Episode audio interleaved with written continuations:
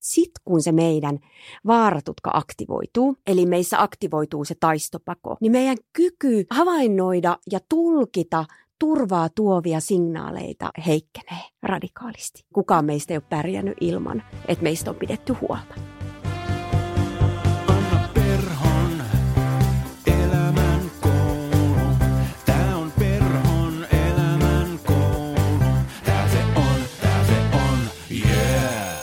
Perhon elämänkoulua.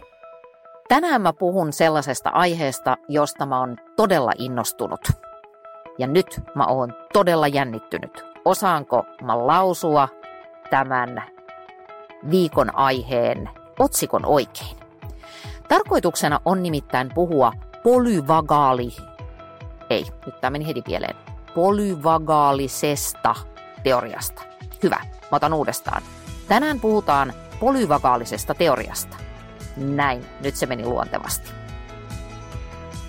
Se on vaikea sana, mutta se kätkee taakseen melko yksinkertaisen teorian turvasta, pelosta ja siitä, minkä takia hyvät yhteydet toisiin ihmisiin on meille ihan äärimmäisen tärkeitä. Sullekin on varmaan joskus käynyt sillä tavalla, että joku sana, joku pieni juttu tai artikkeli, jonka sä luet, jonkun ihmisen heittämä huomautus, joku sun eteen tupsahtava, täysin satunnaiselta tai irtonaiselta tuntuva lause tai tieto onkin yhtäkkiä semmoinen avain, joka avaa sellaisen lukon, mikä on ollut 100 vuotta ryytyneenä. Ja mulle kävi just tällä tavalla, kun mä aikanaan törmäsin tähän polyvagaaliseen teoriaan, noin vuosi sitten. Mä surffailin YouTubessa, mä etsiskelin jotain tietoa traumoista, traumojen hoitamisesta. Tein tämmöistä Rajoilla-nimistä talkshowta, joka löytyy myöskin YouTubesta. Ja siinä ensimmäisessä jaksossa käsittelin traumoja mun vieraiden kanssa. Ja sitten kun niitä tietoja sieltä tuubista etsiskelin, niin mun eteen tupsahti tämmöinen video, jossa suloisella laulavalla äänellä puhuva nainen kertoi tällaisesta polyvagaalisesta teoriasta. Ja mä jäin heti koukkuun. Tämä kauniilla äänellä puhuva nainen on minulla tänään studiovieraana. Eli mulla on vieraana tänään Henriika Maikku, joka on johdonvalmentaja ja psykoterapeutti. Henriika on myöskin tämän polyvagaalisen teorian asiantuntija, ja mä yritän avata hänen kanssaan tätä mallia tänään niin käytännönläheisesti kuin mahdollista. Mutta ennen kuin mä päästän Henriikan ääneen, niin haluan puhua hieman itse, koska tämä on minun podcastini. Mä haluan nimittäin pohjustaa tätä aihetta yksinkertaistamalla sen takia, että mä oon yksinkertainen ihminen, ja kun mä pääsen kertomaan tästä omin sanoin, niin opin samalla myös itse. Mä myöskin vähän taustotan, että mistä tää versoo, ja mä kerron sulle siitä, että miksi tää on asia, josta kannattaa kiinnostua. Ensinnäkin, mistä tulee tää sana polyvagaalinen? No se versoo siitä, että sä oot varmaan kuullut tämmöisestä ihmiskehon julkkishermosta kuin vaagushermosta. Se on merkittävin meidän turvallisuuden tiloja säätelevä hermo, jos nyt kansankielisesti voidaan sanoa tällä tavalla. Ja sitten tämmöinen neurofysiologi Stephen Porges havaitsi, että tämä vaagushermo itse asiassa itsessään jakautuu kahtia. Siellä on tämmöinen dorsaalinen vaagushermo ja ventraalinen vaagushermo. Tämän jälkeen sun ei tarvitse välittää näistä termeistä. Mä haluan tässä nyt vaan brassailla, kun on tullut lueskeltua aiheesta. No mut anyway, tämä Porges löysi tämän teorian, hän on sitä kehitellyt, ja kuten kaikkia uusia teorioita, tätä on kritisoitu ja kritisoidaan. Mä itse ajattelen oikeastaan kaikesta psykologiasta, psykologian teorioista, tulkinnoista, työkaluista sillä tavalla, että ne on kaikki vajaita ja keskeneräisiä. Vähän niin kuin me ihmisetkin. Ensinnäkin tieteen perusluonne on se, että se on jatkuvasti keskeneräistä. Ja toisekseen musta olisi täysin harhaista ajatella, että olisi olemassa joku yksi teorioiden teoria, joka selvittäisi tai selittäisi kaiken ihan tyhjentävästi siitä, että millainen ihmisen mieli on ja miten se toimii.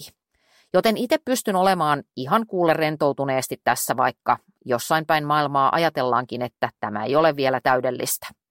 Mutta mun natsat ei sit myöskään riitä siihen, että mä pystyisin analysoimaan sitä, että mikä tässä on shittiä mahdollisesti ja mikä ei, joten tällä mennään. Ja siis niin, nyt mä sekosin jo itsekin näihin hienoihin sanoihin niin paljon, että tämä sana polyvagaalinen tulee siitä, että se vaagushermo tosiaan jakaantuu kahtia ja poly on niin kuin monta. Niin tämä perustuu siihen. No mistä tässä sitten on kysymys? Siitä, että meidän sisällä pyörii 24/7 sun elämän jokaisena sekuntina semmoinen turvatutka, jonka hienompi nimi on neuroseptio. Ja tämä neuroseptio kertoo, että onko käsillä olevassa tilanteessa syytä taistella, paeta vai lamaantua, vai onko mä turvassa, onko meillä hyvä meininki, onko mulla ja sulla hyvä kontakti, onko mulla turvallinen, vapaa, rento olla tässä hetkessä. Jos on, me ollaan yksilöinä, ihmisinä, ihmisolentoina kaikkein parhaimmillamme, mutta niin kuin jokainen tietää, niin silloin kun me ollaan stressaantuneessa tilassa, niin me ei ehkä olla ihan parhaimmillamme. Okei, flow-tila on myöskin stressitila, mutta ei mennä nyt siihen. Mä puhun tässä yhteydessä niin sanotusta negatiivisesta stressistä. Tämä tutka auttaa meitä. Sen tarkoitusperät on hyvät. Se pyrkii suojelemaan meitä sillä tavalla, että se jatkuvasti aistii ja suodattaa merkkejä, jotka kertois sulle, että ootko sä turvassa vai ootko sä vaaran alla.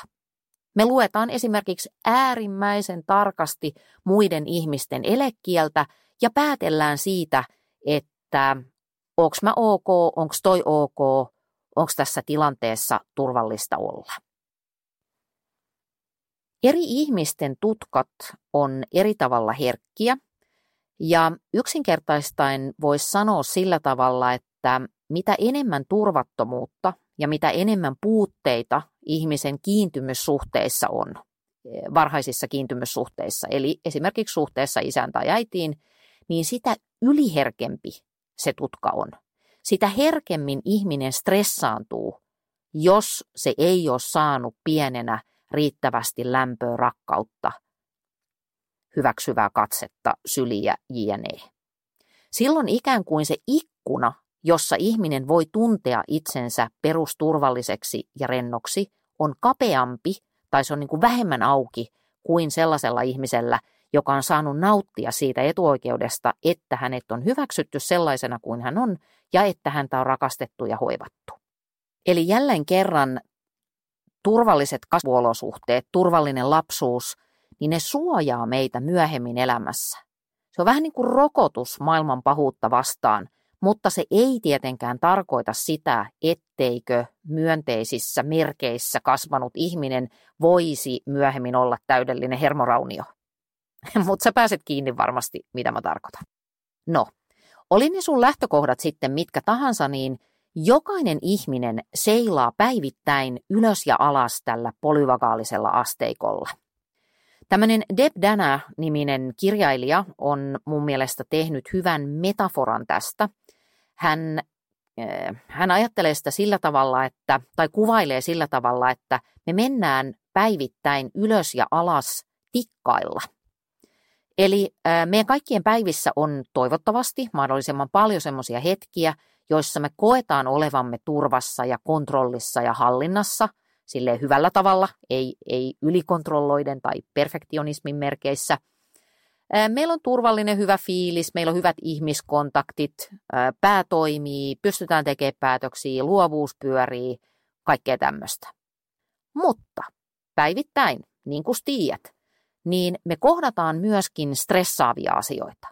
Se voi olla vaikka se, että kun sä tuut töistä kotiin ja sä oot sanonut 1 miljoona kertaa, että ne tossut ja reput pitää laittaa naulakkoon, niin eiköhän siellä ole taas tossut ja reput keskellä tietä sillä tavalla, että kompastut melkein niihin ja huomaat, että aamupalat on korjaamatta ja sängyt on petalatta ja silloin ollaankin menty niillä tikkailla vähän alaspäin. Eli se hyvä fiilis on siellä tikkaiden yläpäässä ja sitten kun stressi alkaa riivata, niin me laskeudutaan niitä tikkaita alas. Mielenkiintoista tässä systeemissä on se, ja me puhutaan siitä myöhemmin Henriikan kanssa pitkään, se, että siellä ihan tikkaiden alapäässä me lamaannutaan. Ja siitä ikävän yleinen esimerkki on esimerkiksi se, että ihminen kokee, että hänellä on niin paljon töitä ja velvollisuuksia, että ei enää tiedä edes mistä aloittaa. Silloin ihminen alkaa lamaantua, se alkaa uupua ja väsyä, kun tuntuu, että mä en voi tälle tilanteelle enää mitään. Mä oon menettänyt hallinnan. Ja silloin me ollaan siellä ihan tikkaiden juurella. Jos oikein karkeasti yksinkertaistaa, niin voi sanoa, että maailma on sulle sitä, missä tilassa sun autonominen hermosto on. Eli maailma näyttäytyy sulle sellaisena kuin millä tasolla sä näillä tikkailla seisot. Jos sä oot väsynyt, jos sä oot ylikuormittunut, sä oot nukkunut huonosti, sä oot syönyt huonosti, niin ootko sä silloin paras versio itsestäsi? Näyttäytyykö maailma valoisana? Siedätkö muita ihmisiä? Tuntuvatko ongelmat ratkaistavilta haasteilta? Onko semmoinen fiilis, että jee, nyt menen harrastamaan tai nytpä hoivaan vähän itseäni? Vai ootko sä enemmänkin sillainen aasi-ihaa asenteella, että no ei tästä taaskaan mitään tuu? Olet, koska sun autonominen hermosto ainakin siinä kohtaa on siinä kondiksessa, että se ei ikään kuin anna sun nähdä valoa siinä ympäristössä. No nyt mä en olisi tästä kauhean huolissani, jos tällaista tapahtuu, sanotaan nyt vaikka kerran päivässä tai muutaman kerran viikossa. Kyllä mulla ainakin menee siis monta kertaa päivässä kuppinurin, tapahtuu jotain, että vähän hirttää hermo kiinni, mutta se ei ole vaarallista niin kauan, kun sä pääset kipuamaan takaisin niitä tikkaita ylöspäin. Ja siinä hommassa sun paras kaveri on toiset ihmiset. Luotettavat, turvalliset, kivat tyypit. Eli ihan vaan se, että sä saat vähän purkaa sun sydäntä tai olla ihan vaan vaikka jonkun sylissä. Itse asiassa silittäminen tai koskeminen, niin se on yksi tehokkaimmin stressiä lievittävistä manöövereistä. Sen takia esimerkiksi koiran silittely tuntuu niin mukavalta. Mutta tietysti vielä mukavampaa, jos se silittelijä tai silitettävä on joku sun rakas tai läheinen ihminen. Mutta mä toistan vielä kerran tämän yksinkertaistuksen, eli sen, että maailma näyttäytyy sellaisena kuin missä tilassa sun autonominen hermosto on. Se näyttäytyy sellaisena kuin millä askelmalla sä seisot niillä tikkailla, ja sen takia tästä on hyödyllistä kiinnostua. Miten juuri minä pääsen liikkumaan näillä tikkailla sillä tavalla, että vaikka mä hetkellisesti romahtaisin sinne ihan tikkaiden alapäähän, niin miten mä pääsen kipuamaan sieltä ylöspäin? Tämä on ihan mielettömän kiinnostavaa. Eli mua kiinnostaa tämä teoria esimerkiksi siitä syystä, että on loistava itsetuntemuksen kehittämisen väline. Toisekseen tämä auttoi mua ymmärtämään huomattavasti aiempaa syvällisemmin, mitä se psykologinen turvallisuus oikeastaan on. Sehän on vähän semmoinen muotisana, se on pikkusen semmoinen haipattu termi, mutta tämän teorian, koska tämä on myöskin teoria yhteydestä muihin ihmisiin, sitä se turva on, että meillä on turvallinen luotettava yhteys muihin ihmisiin, niin sen kautta mä vasta tajusin silleen, että tästä on kysymys silloin, kun Markku Marjatalla menee vähän naama norsumaiseen ilmeeseen neuvotteluhuoneessa, kun olemme eri mieltä asioista. Ja mitä sitten pitäisi tehdä, että norsun naama oikeenee. Niin tämä auttaa siihen. Sitten mä tajusin sen, ja tästä mä puhunkin myöhemmin Henriikan kanssa, tajusin sen, että minkä takia joissain tilanteissa, joissa ei ole minkäänlaista näkyvää uhkaa, niin me saatetaan käyttäytyä jotenkin todella omituisesti tai omaa etuamme vastaan. Mä oon esimerkiksi ollut ihan todella kova esiintymisjännittäjä aikanaan silloin vaikkapa, kun aloittelin suuremmoista TV-uraani. Ja mä oon kyllä aika lailla sinut sen jännittämisen kanssa nykyään, mutta tämä teoria auttoi mua ymmärtämään myöskin sitä tosi syvällisesti, että mitä silloin on oikeastaan tapahtunut ja minkä takia mulla oli usein kameran edessä semmoinen fiilis, vaikkei se välttämättä näkynyt musta ulospäin, että mun aivojen tilalla on graniittia. Mä en pysty ajattelemaan. Plus vielä mä kerron näistä hyödyistä tai näistä omista oivalluksista ennen kuin päästään itse asiaan. Niin ja tämä auttoi mua myöskin tajuamaan sitä, että minkä takia meillä ihmisillä on helposti taipumus ajautua kerta toisensa jälkeen samanlaisiin meitä vahingoittaviin tilanteisiin. Sanotaan vaikka, ihmiset, jotka ajautuu kerta toisensa jälkeen haitallisiin ihmissuhteisiin, niin tämä auttoi hahmottamaan myöskin sitä. Edit Tieto tässä moi. Otahan Elämän koulu seurantaan siinä podcast-palvelussa, mitä ikinä käytätkään. Seuraa lisäksi Instagramissa @annaperho tai annan_talo @olipakerrantalo. Turvan ja pelon lisäksi tämä on teoria, joka alleviivaa sitä, että ihminen on luotu luomaan yhteyksiä muihin ihmisiin. Kyllähän jo ihan vasta syntynyt vauva hakee äidiltään tai isältään ympärillä olevilta aikuisilta sitä hyväksyvää, rakastavaa katsetta. Ja se katse on yritys selvittää, että millä tavalla mä voisin kokea mun olon turvalliseksi siellä omassa kehossa, mun ympäristössä, suhteessa nimenomaan näihin mua ympäröiviin ihmisiin.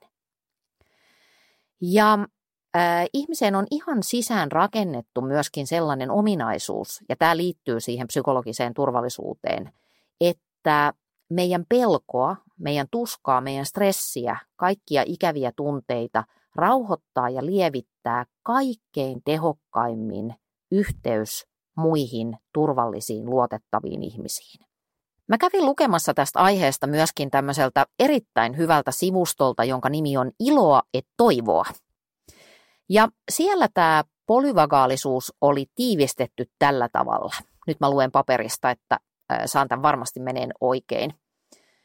Polyvagaaliteoria on turvan ja autonomisen hermoston kieltä, jota me kaikki globaalisti puhumme riippumatta kansallisuudestamme.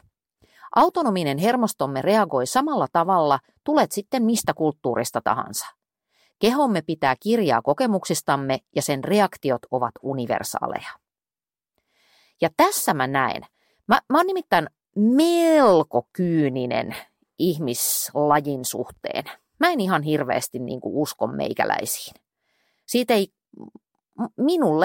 ei ole tarpeeksi todisteita, että me oltaisiin jotenkin koko joukolla hyvään pyrkiviä olentoja.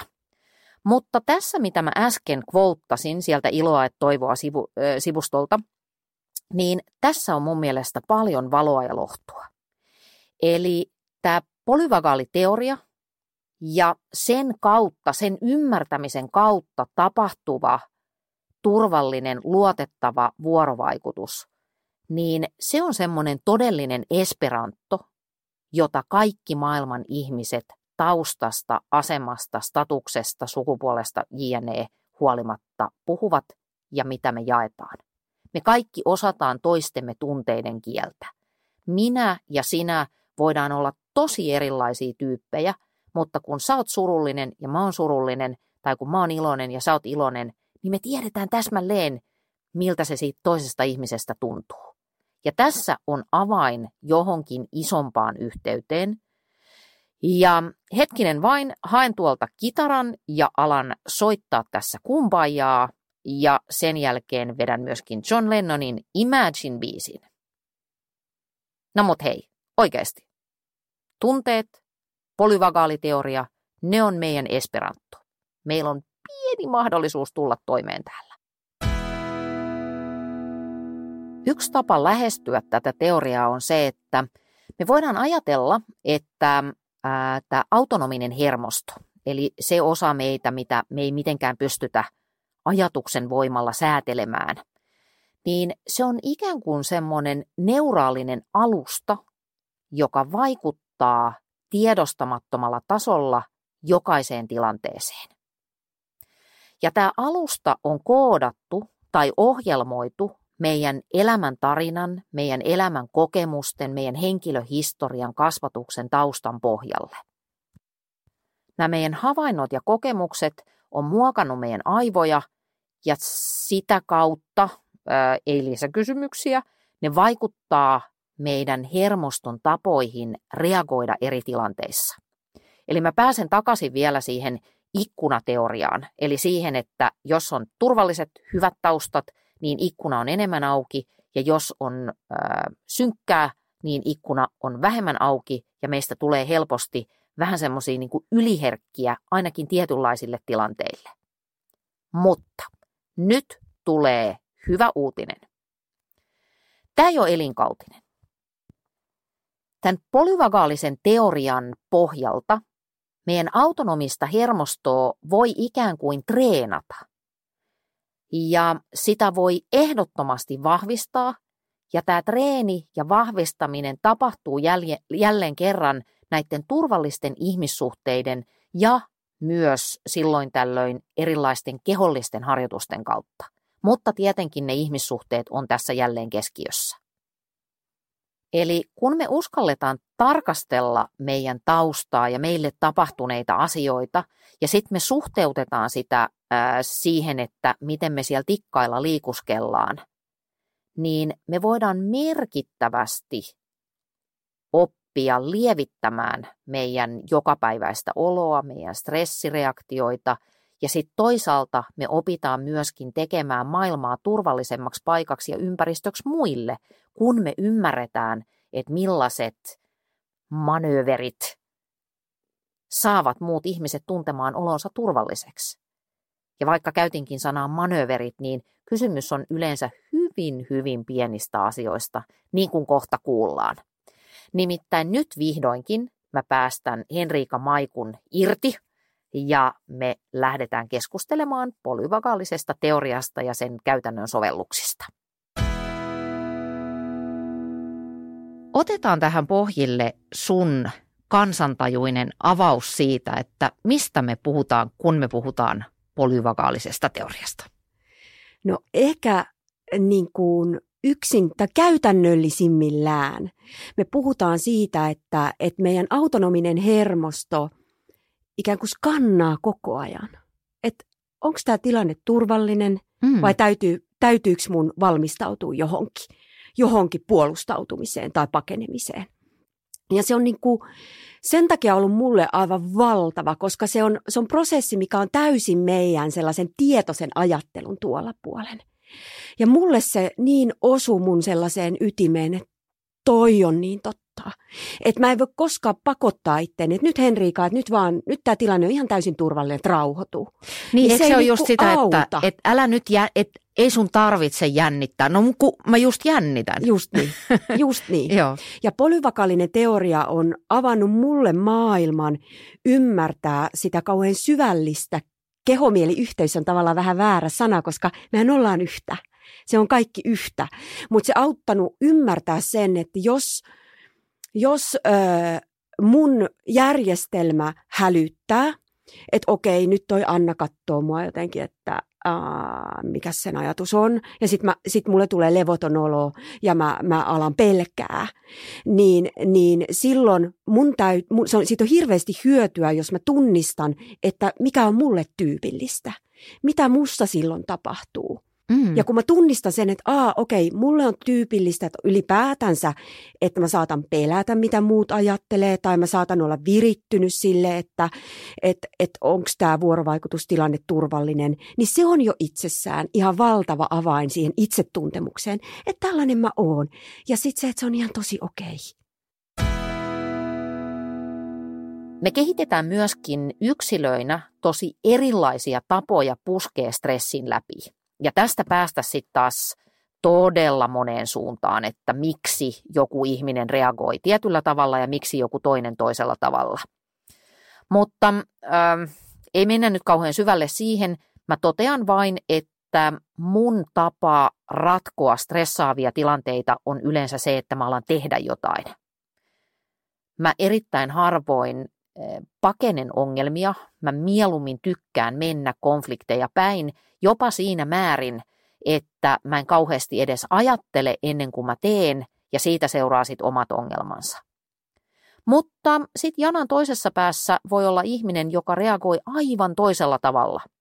Sanotaan vaikka, että jonkun historiatausta on semmoinen, että hän on tottunut olemaan miellyttäjä. Hän on tämmöinen niin kuin väistyvä tyyppi. Hän on oppinut kalkuloimaan, että jos mä en sano mitään, niin mä en joudu hankaluuksiin. Mä en nyt halua tehdä itsestäni mitään numeroa. Ja silloin hänen tapansa toimia stressaavissa tilanteissa on nimenomaan vetäytyä, hiljentyä ja mennä sinne tikkaiden aika alapäähän. Et jos mä oon siinä somaattisessa kohdassa, siinä jossa stressi lisääntyy ja kierrokset lisääntyy ja ollaan jopa vähän aggressiivisia, niin tämmöinen miellyttäjätyyppi, se voi laskeutua alas niitä rappusia tai tikkaita ja olla siellä hiljaa, mutta kitkerä, nyrkit taskussa. Toki tämä reagointi on myöskin hyvin kontekstisidonnaista. Eli niin kuin Henriikakin tuossa sanoi, niin kotona hän ei pelkää konflikteja, mutta sitten kun on asiakkailla, niin on vähän vieraskoreampi. Ja mä tunnistan esimerkiksi itsestäni täysin samat piirteet. Että kyllä sitä asiakasta vaikkapa jaksaa pikkusen pidempään kuunnella kuin kotona rakasta omaa familymania vaikkapa siitä aiheesta, että miten tiskikoneeseen kuuluu lateot tiskit.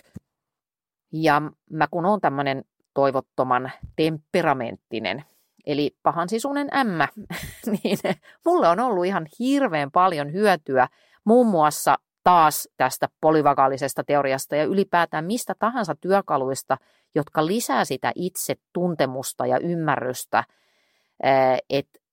tai sen tajuamista, että kun paineet kasvavat, niin minusta esimerkiksi helposti tulee vähän aggressiivinen, joka ei suoranaisesti edistä sitä psykologista turvallisuutta, se ei lievitä kenenkään stressiä, paitsi ehkä väliaikaisesti meikäläisen ja jne.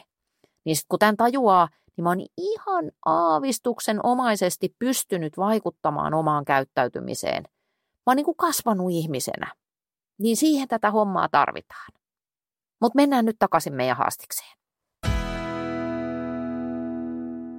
Polyvagaalisen teorian ikään kuin se keskeinen ydin on siinä se, että turvallisinta ihmiselle on toinen turvallinen ihminen. Olipa hyvä lause. Sanotaan toi uudestaan vielä. Turvallisinta ihmiselle on toinen turvallinen ihminen.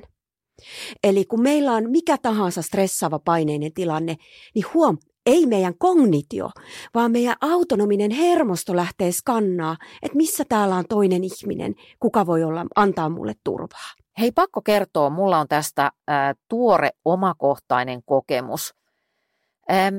Mä sain nimittäin ilahduttavasti kutsun tonne Emma Galaan ja se on siis todella hauska gaala ja oli todella siistiä päästä sinne ja minä olin kuule satsannut, oli hienot puvut ja kampaukset ja muut. Mutta sitten kun tultiin sinne jäähallille ja ollaan siinä naulakoilla, niin yhtäkkiä mulle iski semmoinen jotenkin todella epävarma olo. Siihen ei ollut mitään varsinaista syytä, mutta se ympäristö jotenkin hermostutti mua. Siellä on hirveästi ihmisiä, kaikilla on ykköset päällä, siinä ollaan vähän silleen tärreillään, siellä on valokuvaajia. Sitten mä mietin, että no yritänkö mä tunkea tonne kuvausseinälle vai enkö yritä. Ja no apua, tuossa on toikin starba, se on varmaan paljon tärkeämpi ihminen kuin minä olen ja kaikkea tämmöistä. Siis tämähän kuulostaa ihan naurettavalta, kun mä puhun tätä ääneen. Mutta anyway, siitä tuli aika semmoinen kuumottava tilanne. Ja sitten yhtäkkiä kaikista maailman ihmisistä mä bongaan siinä kuvausjonossa Maria Ohisalon, vihreiden puheenjohtajan. Mä en tunne Mariaa, mutta kyllähän mä hänet niin kuin silleen ollaan niin kuin moikkaustuttuja korkeintaan. Ja mä huomasin, että hän oli ehkä vähän samanlaisessa tilanteessa kuin mä olin. Sille pikkusen sillä peurapitkissä valoissa. Ja me moikattiin toisiamme ja musta tuntui, että joku näkymätön käsi suorastaan veti meitä toisiamme kohden. Me oltiin niinku kaksi semmoista, pidä minusta huolta. Ja sitten me ruvettiin juttelemaan ja me vähän vitsailtiin siitä, että vitsi, tämä on niin outo tilanne ja onpas tämä nyt kummallista ja apua ja vähän nolottaakin ja kaikkea tällaista. Ja sitten se tilanne muuttui. Mulle tuli paljon rauhallisempi fiilis ja sitten lopulta se kaikki hässäkkä siinä ennen kuin päästiin pöytiin istumaan, niin se tuntui suorastaan miellyttävältä. Ja tässä mun mielestä tuli hirveän hyvin jotenkin esille se, että millä tavalla me sitä turvaa haetaan niiltä toisilta ihmisiltä. Vaikka se toinen olisi ihan tuntematonkin, mutta jos se on ystävällinen, niin se auttaa. Just niin, tuo on ihan ytimessä. Toi on niin kuin polyvagaalisen teorian ytimessä. Ja totta kai sitten siinä on se toinen puoli, se, että miten me voitaisiin kukin elää niin, että me voitaisiin olla niitä turvallisia toisillemme. Mm. Että totta kai se on niin kuin molemmin suuntainen, että mitä mussa tapahtuu, kun mä meen pois tolaltani, ja sitten, että huomaaks mä muut ihmiset niin, että jos mä näen, että okei, nyt tuolla ihmisellä vaikka, tiedätkö, se sekoo sanoissaan tai nyt sillä näyttää, että sillä on pasmat sekasi, niin voinko mä olla se kiltti ihminen, joka, tiedätkö, iskee silmää tai hymyilee tai sanoo, että hyvin sä vedät tai tekee jotakin konkreettista, ikään kuin sellaista, mikä tarjoaa sille toiselle ihmiselle turvan. Mutta sitten tietenkin, sitten kun me ollaan erilaisia, toi Emma-esimerkki oli niin hieno, koska sitten ihan hyvin voi olla sellaisia ihmisiä, jotka sanoo, että mä rakastan sitä, kun on kaikilla ykköset päällä ja tiedätkö, se on ihan vimpan päällä ja mä oon ihan liekeissä ja näin. Mutta mäkään en ole semmoinen, mulla tulee mieleen, vaikka mä olin kämpissä pitämässä sellaista valmennusta ja mua pelottaa kaikki hienot paikat, kun musta tuntuu, että mä oon kuitenkin sellainen maalainen ja vähän sillain maalaishiirikaupungissa, niin se oli mulle heti se hieno paikka, jotenkin semmoinen vähän pelottava. Mutta sitten oli ihmisiä, jotka sanoo, että ne rakastaa sitä, että se mikä jollekin on turvallista, voikin olla jollekin toiselle vaarallista. Tai joku toinen tykkää siitä, että okei, että vaikka kosketus. Että joku sanoo, että vitsi, se tuntuu hyvältä, että tiedätkö, joku halaa. Joo, no niin. Mä en ole yhtään halaaja. Aivan. Joo. Mä oon halaaja silloin, jos mä itse valitsen. Mutta varsinkin, jos mulla on joku hätä päällä ja joku tulee halaa, niin se on just noin niin kuin sä teit, että me pois, että anna mulle tilaa. Joo, eli me palataan tavallaan koko ajan siihen, että tämä on eräänlainen myöskin itsetuntemuksen väline, että sun kannattaa vähän niin kuin kuulostella sitä, että kun sä olet hädissäs, niin se on vaan sun kehon tapa reagoida siihen, että joku tilanne vaikuttaa uhkaavalta, vaikkei se oikeasti ole sitä. Mm. Esimerkiksi. Ja sitten toki, jos se meidän neuroseptio, eli se meidän vaaratutka, turvatutka toimii oikein, niin silloinhan me tunnistetaan turva turvaksi ja vaara vaaraksi. Et silloin me myös oikeasti tunnistetaan, jos joku tilanne ei ole turvallinen ja kyetään reagoimaan siihen niin kuin tilanteeseen sopivalla tavalla. Tarkoitatko sä siis sitä, että se tutka voi mennä ikään kuin epäkuntoon, jos sä oot elänyt vaikka vaikean lapsuuden? Tai on jotain traumaattista siellä taustalla. Koska mulle tulee tästä heti mieleen vaikkapa sellaiset tyypit, jotka ajautuu kerta toisensa jälkeen väkivaltaisiin tai muuten haitallisiin suhteisiin. Et kaikki muut näkee niin kuin jo ottallaankin, että ei tosta mitään tuu. Mutta nämä tyypit itse ei jotenkin ollenkaan tunnista sitä vaaraa tai semmoista epänormaalia tilaa. Tai niitä vaarallisia ihmisiä esimerkiksi. Joo, just niin. Ja sitten tietenkin, kun meillä on niin paljon niin kuin alkoholin kanssa haastetta Suomessa, suomalaisessa kulttuurissa, niin se näkyy niin kuin aika selkeästi, että monet sellaiset meistä, ketkä on elänyt perheessä, jos on ollut alkoholin kanssa haastetta, niin voi olla, että on niin kuin ylikorostunut kontrollin tarve. Että se kontrolli tuo voimakasta turvallisuuden tunnetta. Joo. Ja sitten kun onkin tilanteita, missä ei voikaan kontrolloida, niin sitten se aiheuttaa voimakkaan niin kuin ahdistuksen tunteen. Eli se palohälytin niin kuin laukee täysillä. Niin. Eli meillä on paljon erilaisia esimerkkejä siitä, että se meidän vaaratutka on ikään kuin vähän niin kuin väärin virittynyt. Joo. Että me ei tunnisteta sitä. Ja mä ajattelen just niin kuin sä sanoit, että tämä on tosi syvällinen, ihana itsetuntemuksen väline. Ja mitä syvemmin me tunnetaan oma itsemme ja omaa tapaamme reagoida, niin se auttaa tunnistamaan sen, että mitä mä tuon paikalle, kun mä tulen paikalle. Mm. Mitä mussa tapahtuu, kun joku tilanne lähtee kiihtyy. Ja miten se vaikuttaa siihen kokonaisuuteen. Ja tietenkin myös niin, että tulee ymmärrystä siihen, että okei, nyt toi mun kaveri lähteekin ihan eri tienristeykseen tästä suunnasta. Eli se polyvagaalisen teorian perusajatus on se, että jos se ensimmäinen lähtökohta on se, että ihminen hakee ensimmäisenä turvaa toisista ihmisistä. Ja se on niin kuin tämmöinen niin kuin biologinen ikään kuin laki, että jos me ajatellaan ihan niin kuin vauvaa ja lasta, niin kukaan meistä ei ole pärjännyt ilman, että meistä on pidetty huolta. Ja sitten se seuraava vaihe on se, että jos se ikään kuin syystä tai toisesta meidän se autonominen hermosto, se meidän järjestelmä tulkitsee, että nyt toiset ihmiset ei ole turvallisia, joko oikein tai sitten oikeasti niin, että muut ihmiset on ihan turvallisia, mutta meillä vaan triggeröityy joku tarve puolustautua. Mm. Niin sitten tulee ikään kuin se sympaattisen hermoston aktivaatio, eli niin sanottu taistopako. Eli yleensä tässä ihmiset tunnistaa, että osa on sellaisia, että okei, mä lähden heti niin kuin tulee kohti, että mä valmistaudun puolustautumaan. Mä oon vähän vastahankaa, mä haluun olla oikeassa, mä haluun haastaa. Mä oon valmis konfliktiin. Mä oon paljon mieluummin oikeassa kuin onnellinen. Joskus mä oon tilanteessa, jos musta tuntuu, että mun henkin jääminen on kiinni siitä, että voitaks mä jonkun täysin jonnin joutavan väittelyn vaikkapa. Mulla on kotona noin. Mä oon kotona toi tyyppi ja sitten töissä mä oon niin kuin sit se pakenija. Joo. Eli menee eri. Eli sitten se toinen vaihtoehto on sitten se, että lähtee niin kuin pakenee, eli lähtee väistää sitä, lähtee miellyttää, lähtee ehkä niin kuin joko henkisesti tai fyysisesti haluaa poistua tilanteesta. Eli voi tulla voimakas tarve paeta. Puhelinhan on yksi, mitä me käytetään tänä päivänä. Eli me paetaan nopeasti sille niin kuin someen, kun tilanne on vähän hankala. Hei, nyt tulee niin paljon asiaa, että pysähdytään hetkeksi tähän. Eli mä vähän kertaan, tiivistän, yksinkertaistan. Meidän autonominen hermosto vastaa kehon tuntemuksiin ja niihin signaaleihin, joita se poimii ympäristöstä 3 reitin kautta. Näitä reittejä voidaan kutsua arkikielessä taistele tai pakene moodiksi tai sitten jäätymiseksi, josta me puhutaan kohta lisää. Tämä vaaratutka, niin kuin on tullut jo selväksi, niin se havainnoi ja arvioi tätä turvallisuustilannetta aivan jatkuvasti. Tämä on niin kuin semmoinen Yhdysvaltain presidentin henkivartija to the max.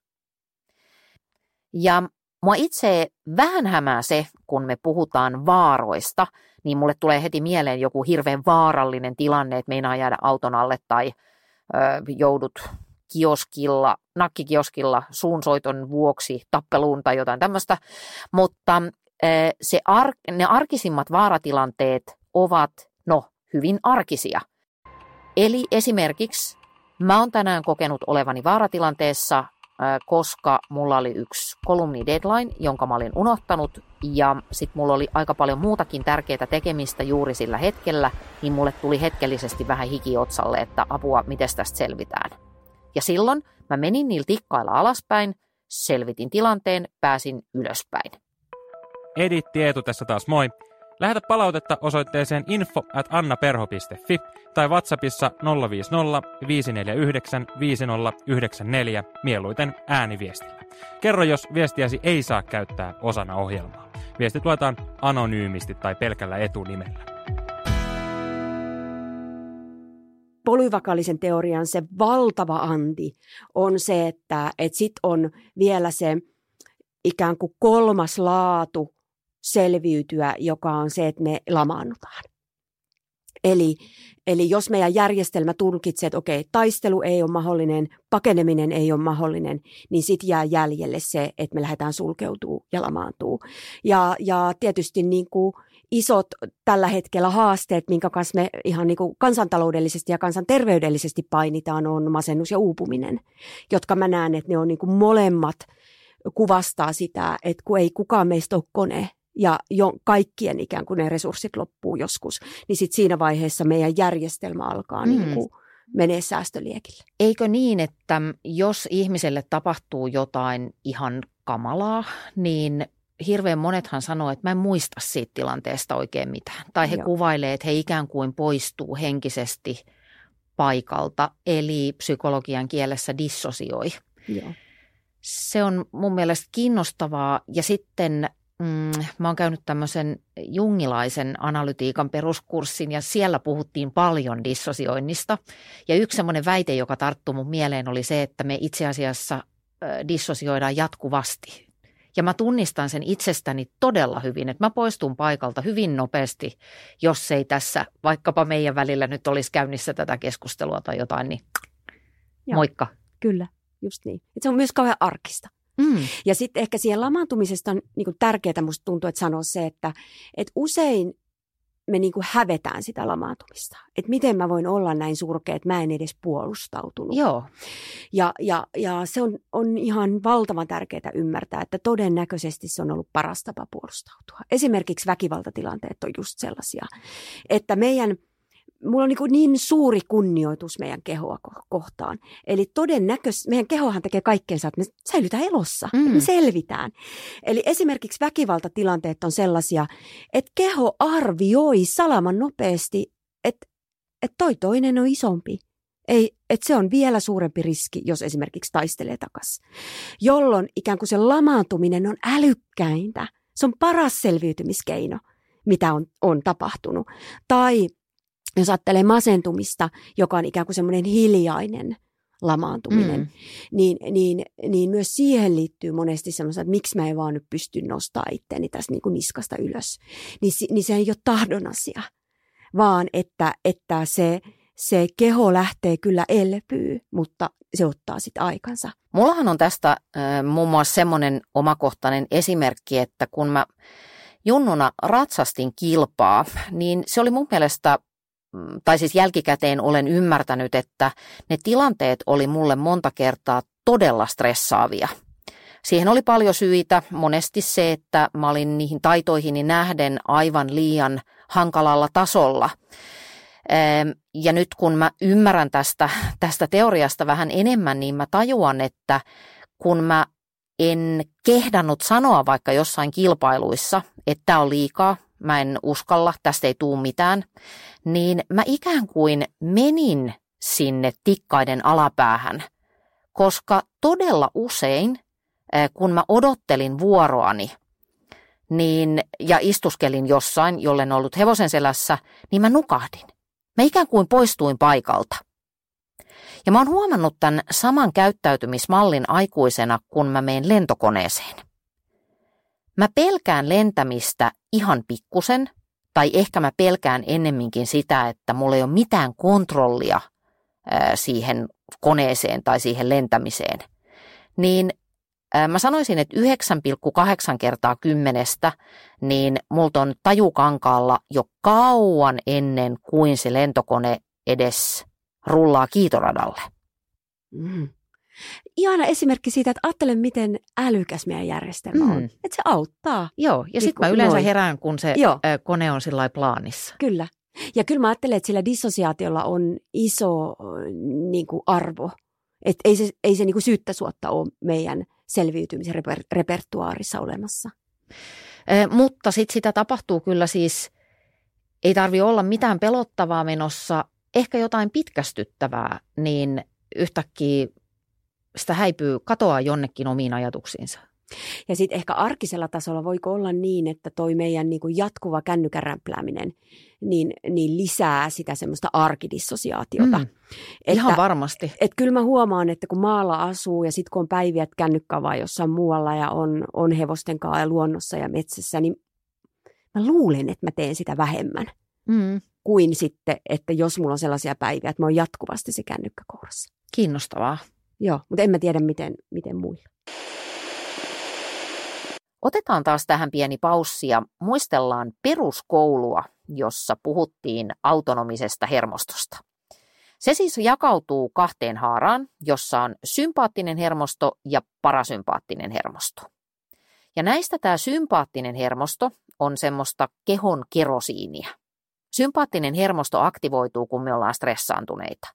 Se laittaa meidät toimimaan. Se viestittää meille silleen, että hei, että nyt ei ole aika lepäille, vaan nyt toimitaan. Ja sitten siellä on se parasympaattinen hermosto. Ja sen parasympaattisen hermoston tähti on tämä vaagushermo, josta mä puhuin alussa. Ja se nimenomaan jakautuu kahteen osaan. Siellä on vatsanpuoleinen, eli tämä ventraalivagaalinen hermo. Ja se aktivoituu silloin, kun me koetaan olomme turvalliseksi. Ja sitten siellä on se dorsaalinen haara, joka on se selänpuoleinen, ja se taas reagoi äärimmäiseen vaaraan.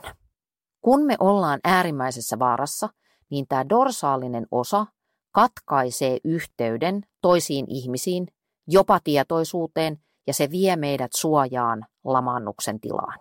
Okei, tässä ollaan aika ääritilanteessa, mutta tämä on näiden kahden ero. Eli se vatsanpuoleinen hermo ikään kuin rauhoittaa ja selänpuoleinen hermo jäädyttää, jos tilanne on riittävän kiperä.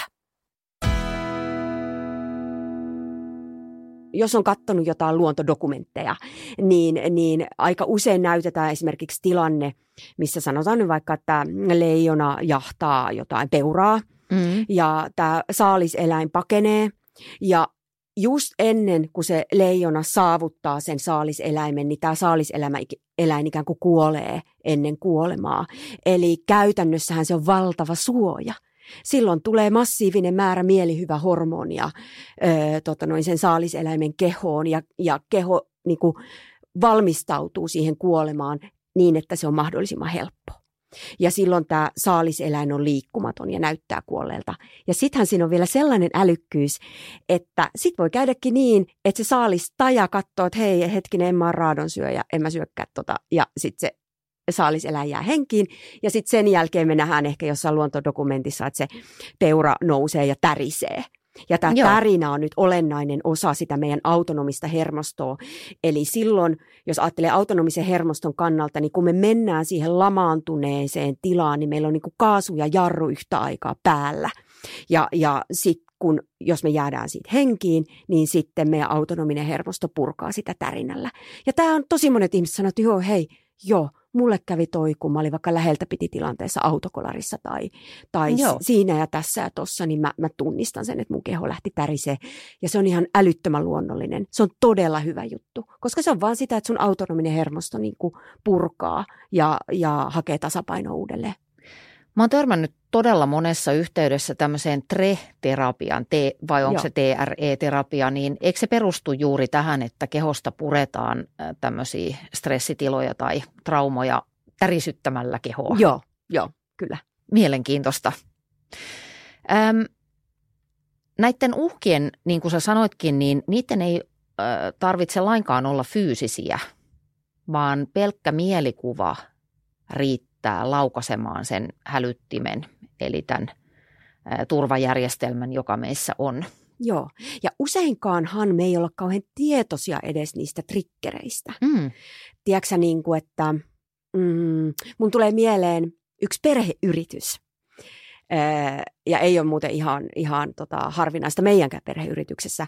Niin he puhuivat sitä, että tämä nainen oli kysynyt tältä mieheltä, kenekäs heillä oli yhteinen perheyritys, että hei, että onko sä tehnyt tän ja tän ja tän jotkut jutut? Joo. Okei. Tämä mies kuuli sen heti syytöksenä ja kritiikkinä. Ja hän saman tien sanoi, että mitä hittoa, että kai mä nyt ja miksä ja siitä oli niin kuin suoraan riidan ainekset. Ja nyt tulee se jotenkin se, mikä on niin kuin haaste, on se, että sitten kun se meidän vaaratutka aktivoituu, eli meissä aktivoituu se taistopako, niin meidän kyky havainnoida ja tulkita turvaa tuovia signaaleita heikkenee radikaalisti. Eli meidän järjestelmä, aistijärjestelmä alkaakin hakemaan ikään kuin sille uhkatunteelle validaatiota. Ja se usein aiheuttaa sen, että ne tilanteet lähteekin niin kuin ikään kuin eskaloitumaan, vaikkei niiden tarvitsisi. Voiko toi selittää esimerkiksi semmoista aika arkista tilannetta, että sanotaan, että sä oot kokouksessa esittämässä jotain PowerPointia ja sua ihan pikkusen hermostuttaa, koska siellä on tärkeä asiakas ja sitten sen kasvoilla on joku ilme, josta sä lähdet tulkitsemaan, että toi ei tykkää tästä ja sitten siitä lähteekin täsmälleen pahan kierre. Joo. Ja sitten niin, että silloin, jos meillä on yhtään se vaaratutka niin kuin aktiivinen, niin on tyypillistä, että ihminen tulkitsee neutraalit kasvot uhkaavaksi. Joo. Ja sitten jos me ollaan ihan turvassa, niin sitten ne neutraalit kasvot voi tuntua turvalliselta. Mutta me niin kuin tarvitaan toisilta. Meidän kasvot on merkittävä ikään kuin se, mitä me luetaan koko ajan toisistamme. Kasvojen ilmeet, äänensävyt, eleet, silmät, niin se on kaikki sitä meidän aistiinformaatiota, minkä avulla meidän autonominen hermosto säätelee sitä. Mutta siis, se unohtui sanoa, autonominen hermosto ei säätele siis vaan vuorovaikutusta, vaan autonominen hermosto skannaa kehon sisäistä tilaa. Eli kaikki kiputilat on esimerkiksi sellaisia, että nehän kuormittaa, koska se on jatkuva informaatio sun aivoille, että kaikki ei ole kunnossa. Me skannataan ympäristöä, eli tietynlainen, no siitähän on paljon tutkimusta, että metsä, luonto, tietynlaiset valot auttaa meidän autonomista hermostoa rauhoittua, mitä mun mielestä meidän pitäisi hyödyntää tosi paljon enemmän. Meillä on niin huikea luonto ja sen niin kuin terveysvaikutukset on ihan massiiviset niin kuin tämän autonomisen hermoston näkökulmasta. Ja sitten on se vuorovaikutussuhde on niin kuin se kolmas, mitä se meidän vaaratutka skannaa. Tuo on hirveän mielenkiintoista. Mun tulee parikin juttua mieleen. Ensinnäkin tuosta ympäristöstä, niin mä pelaan golfia, joka on, sitä ei kannata pelata, jos haluaa elää hyvää elämää, mutta kun mä käyn kentällä, jossa mä oon aikaisemmin ollut, niin kun mä menen siihen väylän alkuun, niin mun keho kertoo tosi voimakkaasti vähän niin kuin jo etukäteen, että tuleeko sulla menee hyvin vai huonosti, koska se muistaa sen aikaisemman kokemuksen. Just. Mulla on kenttiä ja paikkoja, joissa se peli aina jotenkin mystisesti kulkee ja sitten on niitä, jossa se ei kulje yhtään. Mä luin yhdestä tämmöisestä traumoja käsittelevästä kirjasta, en muista ikävä kyllä kirjan nimeä juuri nyt, mutta mä luin anekdootin tämmöisestä pojasta, joka otetaan huostaan sen takia, että hän on joutunut kasvamaan perheessä, jossa on äärimmäisen väkivaltainen isäpuoli, joka on pahoinpidellyt tätä poikaa läpi hänen siihen asti sen lapsuutensa. No sitten onneksi tämä sijaisperhe on ihan kunnollinen, turvallinen ja näin. Ja kehitys lähtee ihan oikeaan suuntaan. Poika menee kouluun, sielläkin asiat sujuvat ihan hyvin, kunnes sinne tulee uusi miespuolinen opettaja. Ja silloin tapahtuu sillä tavalla, että kun tämä opettaja lähestyy tätä poikaa, hänen ei tarvitse siis puhutella sitä poikaa, niille ei ole keskenään mitään vuorovaikutusta, riittää kun hän ainoastaan lähestyy, niin se poika sekoo täysin. Se jotain kirkuu ja kiroilee ja se menee ihan niin kuin tiloihin. No sitä ihmetellään, koska tällä pojalla on ollut muitakin miespuolisia opettajia, että se ei ole siitä kiinni, että se pelkkä miehuus olisi sitä, mikä aiheuttaa tämän kohtauksen. Kunnes sitten joku oivaltaa, että kysymys on partaveden tuoksusta.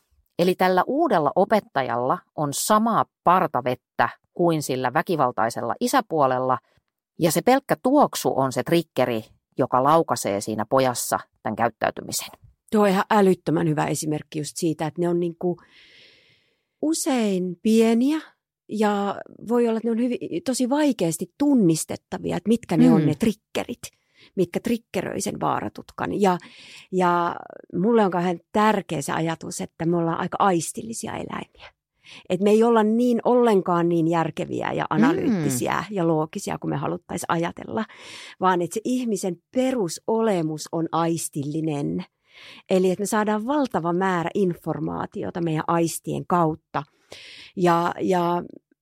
Mä ajattelen, että me eletään sellaisessa ajassa ja sellaisessa maailmassa, että aika monella meistä on ikään kuin yhteys katki omaan kehoon.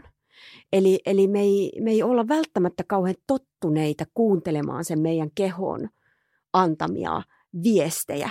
Joo, täysin samaa mieltä. Että siihen täytyy usein oikein niin kuin orientoitua erikseen, että hetkinen, että miltäs musta oikein tuntuu. Joo, ja siihen usein liittyy se, että me ollaan aika moni meistä on oppinut tukahduttaa ja painaa alas tunteita.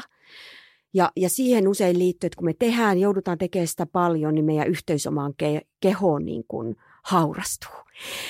Ja sitten, tämä nyt menee vähän polyvagaalisen teorian ohi, mutta 1900-luvun alussa on ollut sellainen ranskalainen psykiatri kuin Pierre Janet. Ja hän alkoi puhumaan siitä, että aina kun ihminen kokee trauman, niin häntä pitäisi hoitaa niin, että tämä ihminen voi kokea voiton riemuisen loppuun saattamisen. Onko tämä sulle tuttu? Ei ole, mutta ihana niin termi. Siisti. Olen valmis kuulemaan lisää. Voiton riemuinen loppuun saattaminen. Okay. Act of triumph. Ja hänen ajatus oli se, että esimerkiksi että ihmisellä on valtavan syvällinen tarve saattaa asiat loppuun. Joo. Ja totta kai siis jossain fyysisessä uhkatilanteessa, niin meidän keholla on tarve tuntea se, että jes, mä pelastuin. Oli se sitten pakenemalla tai oli se sitten puolustamalla. Mutta meillä on se sama tarve, meillä on tarve surra meidän surut. Meillä on meidän kaikki niin kuin syvempi luottamus ihmissuhteissa rakentuu sen kautta, että me löydetään tapa päästä erimielisyyksistä ja ristiriidoista sovintoon. Sovinto on se loppuun saattaminen. Se, että me voidaan niin kuin sanottaa se kipu, nähdä se yhdessä ja löytää sovinto.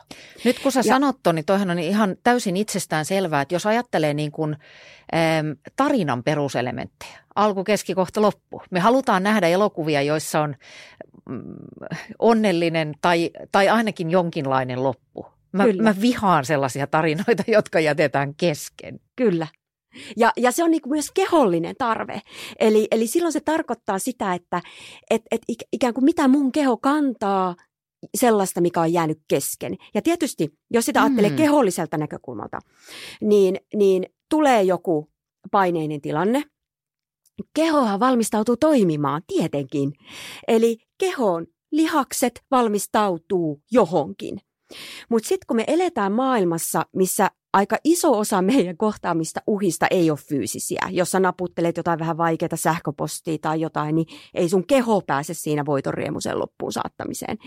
Ja mä luulen, nyt mä vähän keulin, mä en tiedä onko se näin, mutta mä luulen, että iso osa meidän niin kuin kroonisesta lihasjännityksestä itse asiassa johtuu siitä, että meidän keho kantaa sitä energiaa, mikä ei ole päässyt loppuun.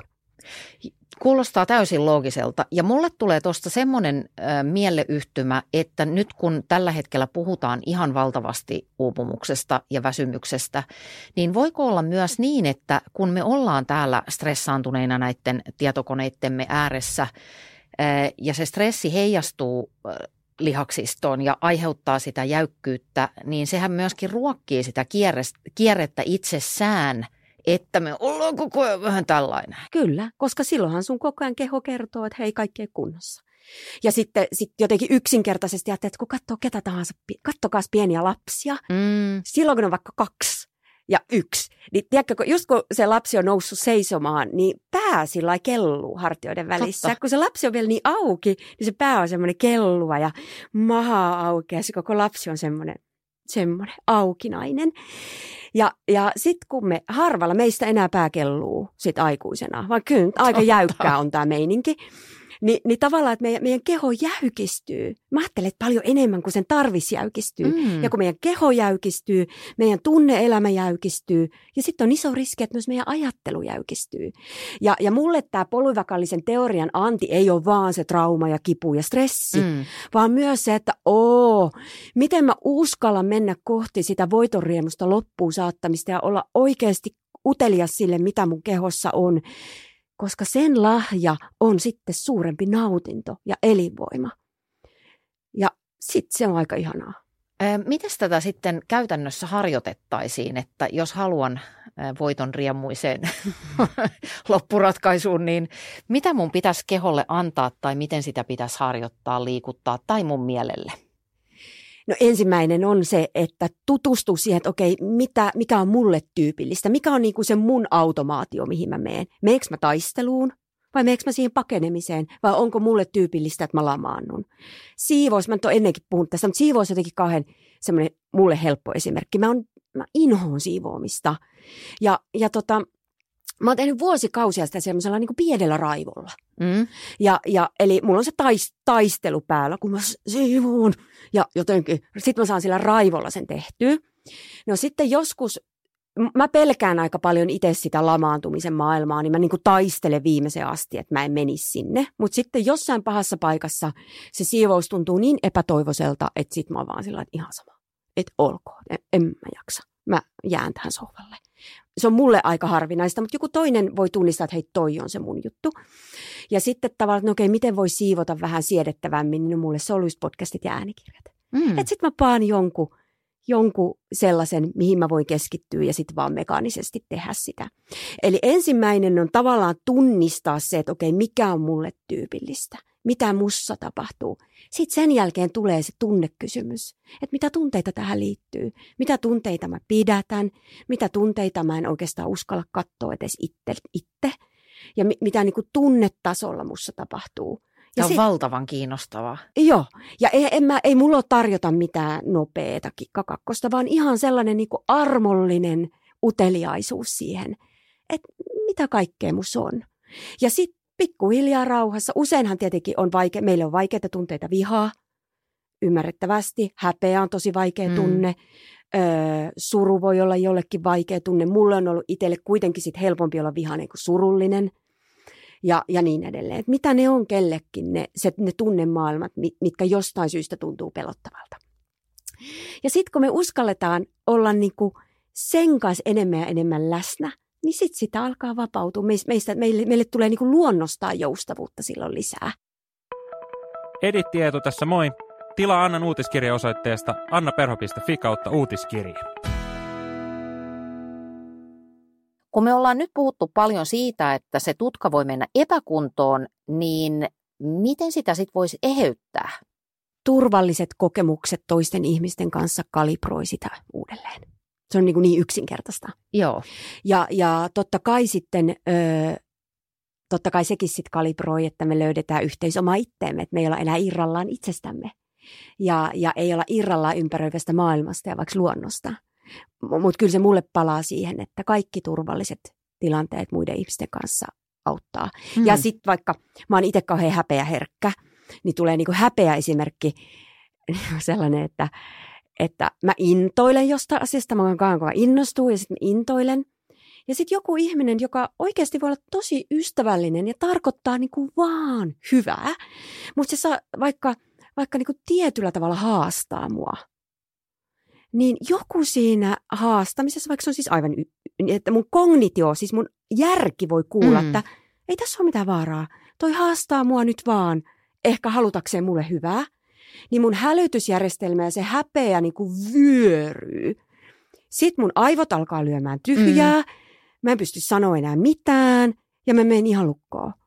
Toi on jotenkin lohdullista, koska sä tiedät tästä asiasta noin paljon ja silti sä et niin kuin voi sille mitään, mitä sinussa tapahtuu. Joo, ei mitään voi. Ja sehän on armollista. Kyllä, kyllä. Se on ihan valtavan armollista. Ja sitten se, mitä mä voin tehdä, niin mä voin tunnistaa sen, että okei, nyt alkaa itkettää ja nyt on vähän hoomaikulla vaikeaa tässä. Ja okei, sittenhän se voi joskus mennä vähän nauruksi ja sehän on ihanaa. Niin kuin nauru ja huumori on ihan parasta lääkettä, kun hävettää ihan kauheasti, mutta ei se nyt kyllä aina nauratakaan. Mutta sitten se, mitä voi tehdä, mitä mä teen, on sitten se, että mulla on tietyt ystävät, kellä mä sitten voi räkäposkella itkeä, että ei tästä tule mitään. Joo. Että tästä ei tule mitään. Ja sitten on sellaisia ystäviä, jotka sitten vaikka itkee mun kanssa. Ja sitten se vasta ihanaa onkin. Ja sitten sen jälkeen ikään kuin keho rauhoittuu ja voi tulla rauhaa. Mutta en mä tiedä, kuinka vanhaksi mummuksi mulla pitää tulla. Että ikään kuin vaikka se mun niin kuin häpeäalttius, niin en mä tiedä, mitä sille tapahtuu. Voiko sun mielestä, Henriika, ajatella, että meillä on kuin onkin 6. aisti? Eli että tämä tutka on se 6. aisti. Mm. Ja että se ei ole mitään mystistä, niin, vaan kyllä, se on ihan tosi joo. arkista. Että et meidän niin kuin kehosta, ajatelkaa, kehosta aivoihin tulevaa hermoratoja on 80%. Ja aivoista kehoon on 20%. Suurin piirtein. Eli sen takia se on gut feeling, niin. Suolisto, eli, tunne. Eli me saadaan ihan massiivinen määrä informaatiota koko ajan keholta Joo. aivoille prosessoitavaksi. Ja jos sä oot vaikka siellä kännykän syövereissä tai sä oot jatkuvasti todella stressaantunut täällä niin kuin päässäsi miettimässä arjen huolia, niin sulta jää se informaatio saamatta. Joo, ja sitten kyllä mä ajattelen, että ne tunteet on olennainen osa sitä. Että kun me tukahdetaan tunteita, niin me estetään tietty informaatio niin kuin tulemasta. Että ne liittyy yhteen. No hei, jos vielä palataan sitten tämän polyvagaaliteorian ääreen, niin millaisia tämmöisiä arjen adaptaatioita sä näet, että nyt me tiedetään tästä asiasta aika paljon, niin mitä tällä tiedolla voi tehdä? Kaikki sellainen yhteinen tekeminen, mikä lisää sitä sosiaalista liittymistä, eli sitä tunnetta, että ihana olla yhdessä, ihan kaikki sellainen on ihan valtava arvokasta.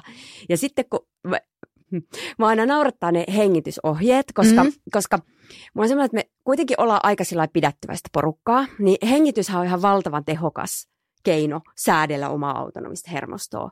Että huokaukset, uloshengitykset, niin ne niin kuin suoraan aktivoi sitä meidän parasympaattista hermostoa ja rauhoittaa.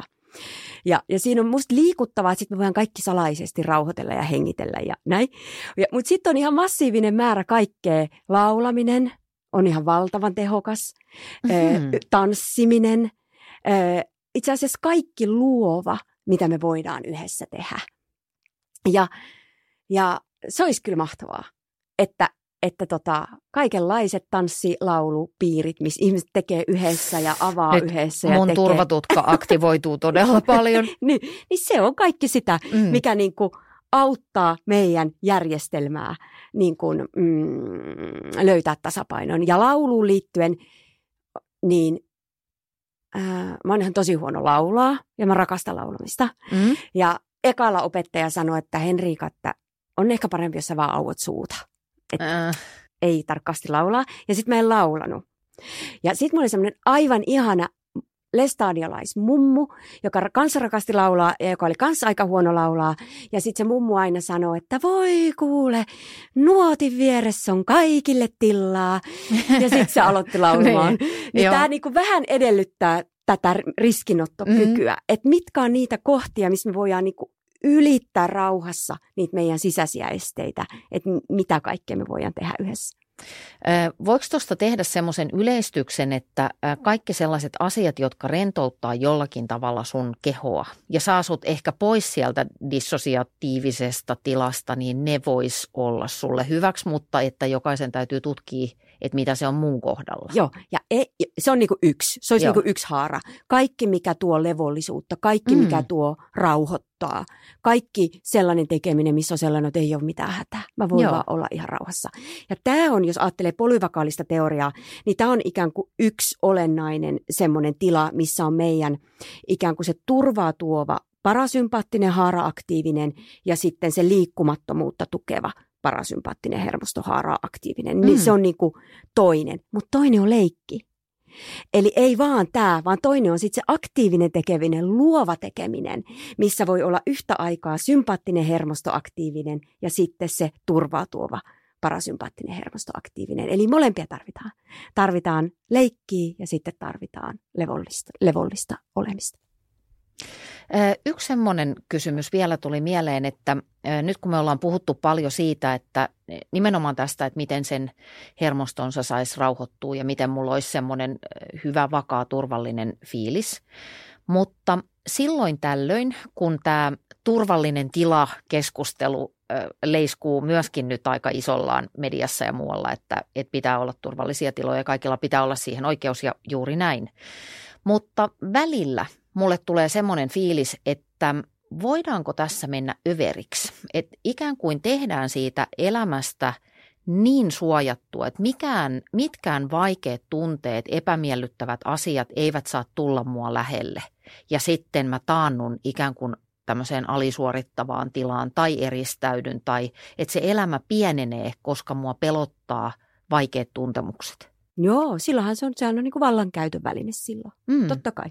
Joo. Kaikki voi mennä överiksi, kun ihmisestä puhutaan. Totta, joo. Joo, ehdottomasti. Eli ei se tarkoita, eihän psykologinen turvallisuus tai turvallisuus tarkoita sitä, etteikö siinä olisi vaikeita tunteita. Mm. Tai etteikö me voitaisiin käsitellä myös vaikeita asioita. Ja nimenomaan se kutsu on se, että hei, oo utelias, että mitkä on sulle niitä vaikeita kohtia ja miten sä voit rauhassa sitten hiljalleen. Mm. Niin kuin mennä myös niitä asioita kohti ja ottaa vastuun siitä, että miten sä vaikka käytät valtaa, miten sä toimit. Lähdekö sä jyrää vai lähdekö sä ole niin avuton, että kaikkien muiden pitää sua koko ajan suojella vai mitä sä teet? Mitä meidän kaikkien kannattaisi ymmärtää tästä teoriasta tai mitä sä toivoisit, että ihmiset tästä tajuu? Mä haluaisin sen, että ihmiset uskaltaisi tunnistaa sen oman elävän, aistivan, ihanan, kamalan, räkäsen kehon. Et se on se, missä elämä tapahtuu. Ja se on se, missä me tunnetaan. Ja se on se, missä me voidaan niin kuin tuntea sitä elämän ihmeellistä elinvoimaa. Hei, kiitos super paljon. Tämä oli erittäin mielenkiintoista. Kiitos. Oli ilo. Tämän ohjelman jaksotiedoista löytyy paljon hyviä lähteitä, jos tämä aihe alkoi kiinnostaa sua yhtä paljon kuin se kiinnostaa muakin. Toivottavasti sä oot tilannut mun uutiskirjeen, nimittäin uutiskirjeen mukana tulee huomenna semmoinen pieni tehtäväkanvaasi, jossa on muutama harjoitus niihin tilanteisiin, jossa sitä omaa turvatutkaa pitäisi vähän rauhoittaa. Kiitos, että sä olit mukana. Jos kiire on semmoinen asia ja ajanpuute, jotka stressaa sua, niin pieni vinkki Winkerson. Nimittäin mä järjestän tänä keväänä 10.5. Turussa, 6.6. Helsingissä avoimen antisäätäjävalmennuksen, josta lisätietoja sä löydät mun sivuilta annaperho.fi/antisaataja. Niin käy sieltä kurkkaamassa, jos sä haluaisit saada vähän lisää omaa aikaa, jos sä haluaisit touhuta vähemmän ja saada enemmän aikaiseksi. Ja silleen kuule se stressi lievenee. Terveisin kokemusasiantuntija. Nonni, ei sit muuta kuin ensi viikkoon. Tsaukki!